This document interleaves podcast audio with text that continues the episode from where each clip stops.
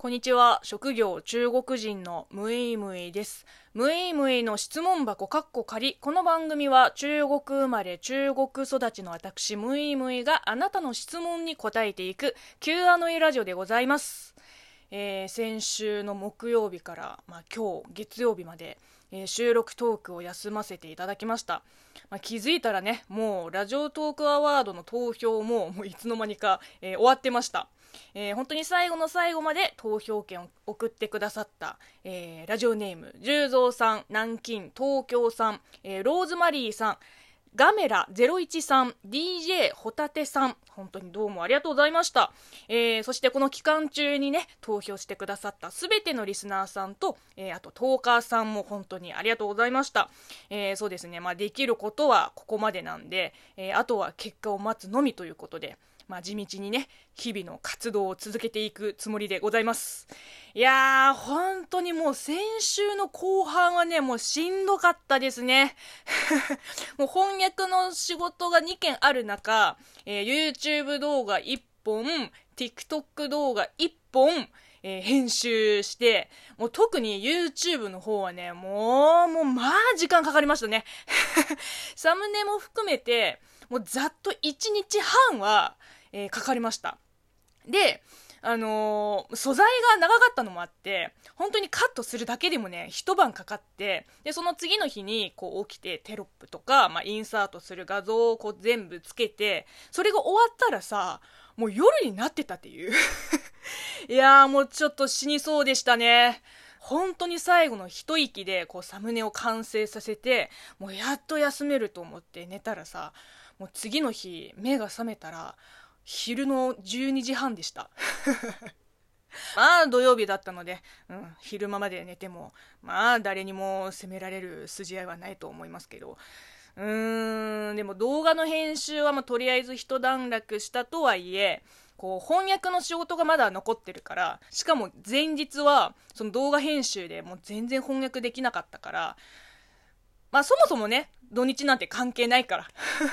今日も家で仕事するかって思ったけど、もうさすがの鉄人ムイムイでもさ、あの前日のあの高強度なデスクワークの後もうすっかり燃え尽きちゃってなんかもうああもう何もできないってなって、で体力も、まあ、脳みそも、もうだいぶ消耗したからこう無理やりパソコンの前に座って、まあ、仕事してもねこう効率よくないと思って、まあ、いっそ今日一日お休みにしてこうちゃんと息抜きしてからまた仕事に打ち込もうというので、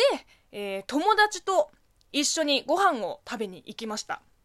えー、新宿にある、まあ、中国人が経営している、えーまあ、火鍋のお店に行きました。いや、やっぱりこう疲れてる体にはねこう激辛が一番効きますねこう汗をたっぷりかいてさすっきりさせるっていう。でも私なんか動画で激辛チャレンジをやってきたおかげなのか、またなんか一段と激辛に強くなって、まあ中国基準の大辛にしたけど全然汗かかなかったねまあ、それでもすごく美味しかったです。で、あの店員のお姉さんもなんかすごいフレンドリーでした。なんかさ、あのー、日本に来ていちねんめにねんめの時は、まあ、まだ留学生だったから正直こういうなんかほぼ中国人しか行かないような、まあ、本格的な中国料理のお店にはもうほとんど行ってなかったんですよ。でも YouTube を始めてから、まあ、ちょいちょい行くようになって、で行くたび思うんですよね。やっぱり中国人ってすっごいおおらかで気さくな人が多い、うん、なんか人情味にあふれるっていうか、その時の店員のお姉さんももう初対面なのにめちゃくちゃ話しやすかったです。その時ね友達が、えー、シャンディガフ飲みたいっつって、でメニュー見たらさジンジャーハイもビールもあるけどシャンディガフはなかったの。したら、まあ普通は諦めると思うけど、まあその友達もちょっと変わった日本人で、で、店員のお姉さんに、こう中国語でこうどうにか伝えようとしたら、お姉さんがすぐ、あー、ビールとジンジャーエール半々ってことですねって、もうすぐ理解してくれて、で、作ってくれたんですよ。で、それを持ってきてくれた時に、哎这是什么喝法やって聞いてくれて、でこっちもさ、ああこれね、あのこれシャンディガフって言って今度メニューに入れといてねって、こうなんか初対面なのに、しかもさ客と店員さんっていう、まあ、違う